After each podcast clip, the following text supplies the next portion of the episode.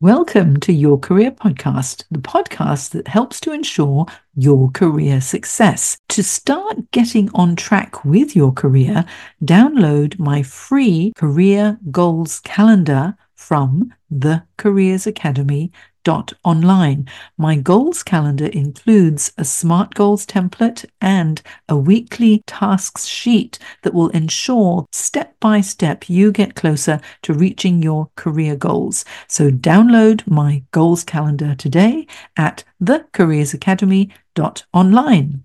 Now on with the show. Welcome to Jane Jackson Careers, a podcast that takes your career to the next level. Here's your host, Jane Jackson, author of Amazon Careers bestseller, Navigating Career Crossroads. Welcome back to my Careers podcast. In this next series of seven episodes, I'm going to do something a little different. I'm going to create a job search series within the Jane Jackson Careers podcast. I've had so many listeners ask me about specifics regarding the job search or career transition process that I'm now going to make it really easy for you. So, from episode 65 through to 72, I'm going to discuss each of the essential steps to take control of your career or your job hunt. Each episode will cover one step of the process, and I'll release two steps a week for the next three and a half weeks.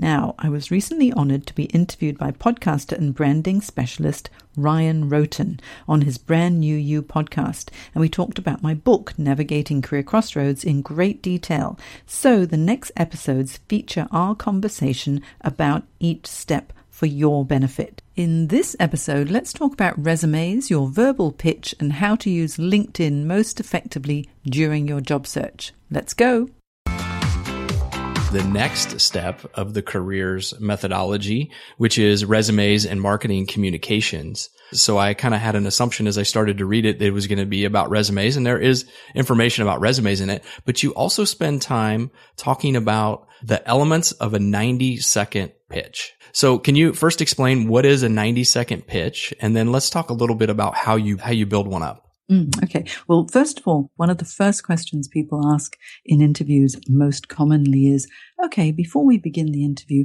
give us a little bit of an overview about yourself. So you need the tell me about yourself question. I know. And you know what? That's what many of my clients find the hardest. Oh, Jane, I don't like talking about myself.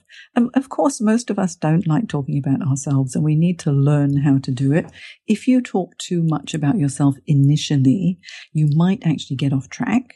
But if you think, okay, I'm going to keep it to round about a minute or so, then you know you're going to be succinct and concise and if you prepare well before you go in for any meeting, whether it's networking or interviewing, then you're going to be able to provide the most relevant information to your listener and the, the information needs to be relevant to their needs.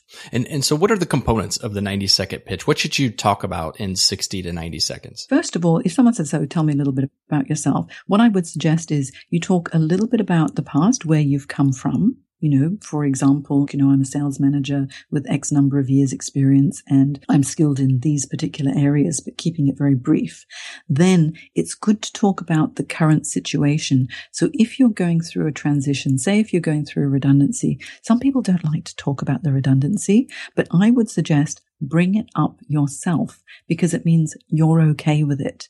So you could say, you know, you, you may be aware that there have been multiple changes and reorganization at XYZ company and quite a number of people have been affected. And my role also was one of the ones affected. And so then you're going to let them know that, okay, there have been changes, but it's not because of my performance. It's a, maybe a global reorganization or within the department, they've been, you know, cutting 50% of the staff members. So it's actually okay and you're okay with it.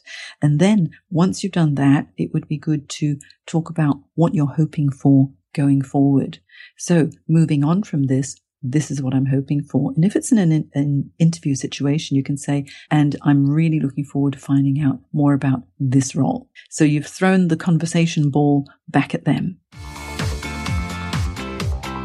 What do you believe, in your opinion, with all your experience? What is the most important thing to make sure that is included in that resume? With a resume, what I like to have right at the beginning is an overview.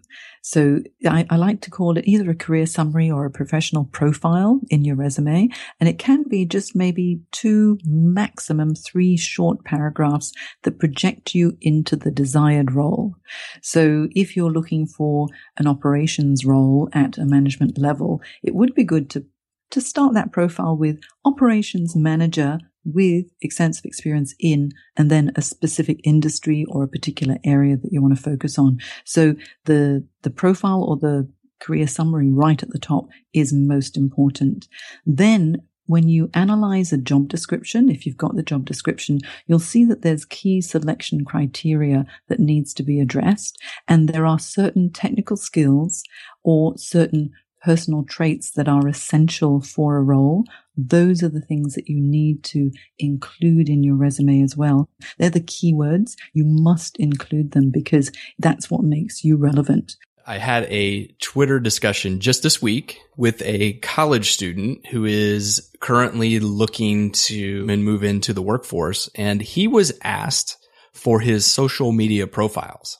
And what I'm, what I'm wondering is, is I, I know you have to come across these folks as well. And these are the anti social media people, right? So they're the people who say, I don't need any social media. I'm just going to remain private. I don't want any of my stuff out there. How do you, how do you coach those clients of yours who are looking for a job in today's environment and they just don't want to embrace social media? Mm, it's such a shame when they don't because what, what they're demonstrating is that they're a little bit lack of awareness as to the trends now when it comes to recruitment. Because studies have shown, in fact, it was last year, it's a JobVite survey, 93% of recruiters now source for candidates on LinkedIn as a first measure.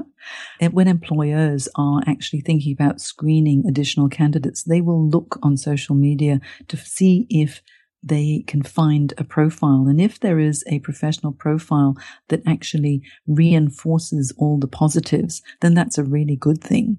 I think people are afraid of social media because they think it's just social. You know, if you're on Facebook and you're eating a hamburger and you take pictures, it's, it's not really very interesting. But you can use Facebook, you can use Twitter or Instagram to really build your brand. And also it makes you more Googleable.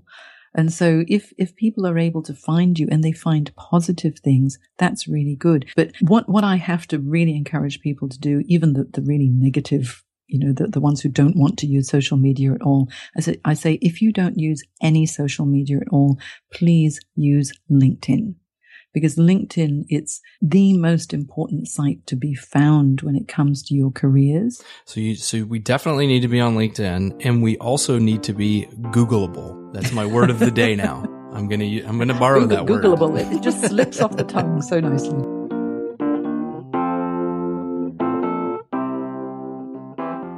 If you found this episode useful, you'll like my 7 Steps online careers program that guides you through each step in complete detail so you can confidently take action to secure your dream role. Go to janejacksoncoach.com forward slash 7 steps. That's the number 7 and get started today. janejacksoncoach.com forward slash 7 steps. You've been listening to Jane Jackson Careers. Sign up to receive regular career advice at janejacksoncoach.com.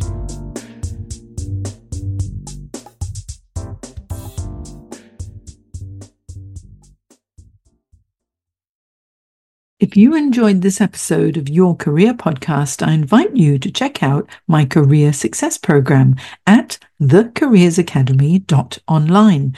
The Career Success Program is the original program that uniquely provides 24 7 on demand career support and fortnightly live career coaching sessions to keep you on track to reach your career goals. It is the essential resource for anyone who wants to manage their career effectively, make a career change, and land the job they'll love. Whether you're in exploration mode or seeking a new career direction and need help to make it a reality, the Career Success Program is for you. Not only do you get access to my step by step roadmap to navigate your career crossroads, my extensive training library, and exclusive members only discounts and tools, you'll also become part of my supportive community of professionals who will help you with feedback, encouragement, and advice. All this and more makes the Career Success Program the number one place to be for anyone looking to start, manage, and grow their career. Check it out and join me at thecareersacademy.online.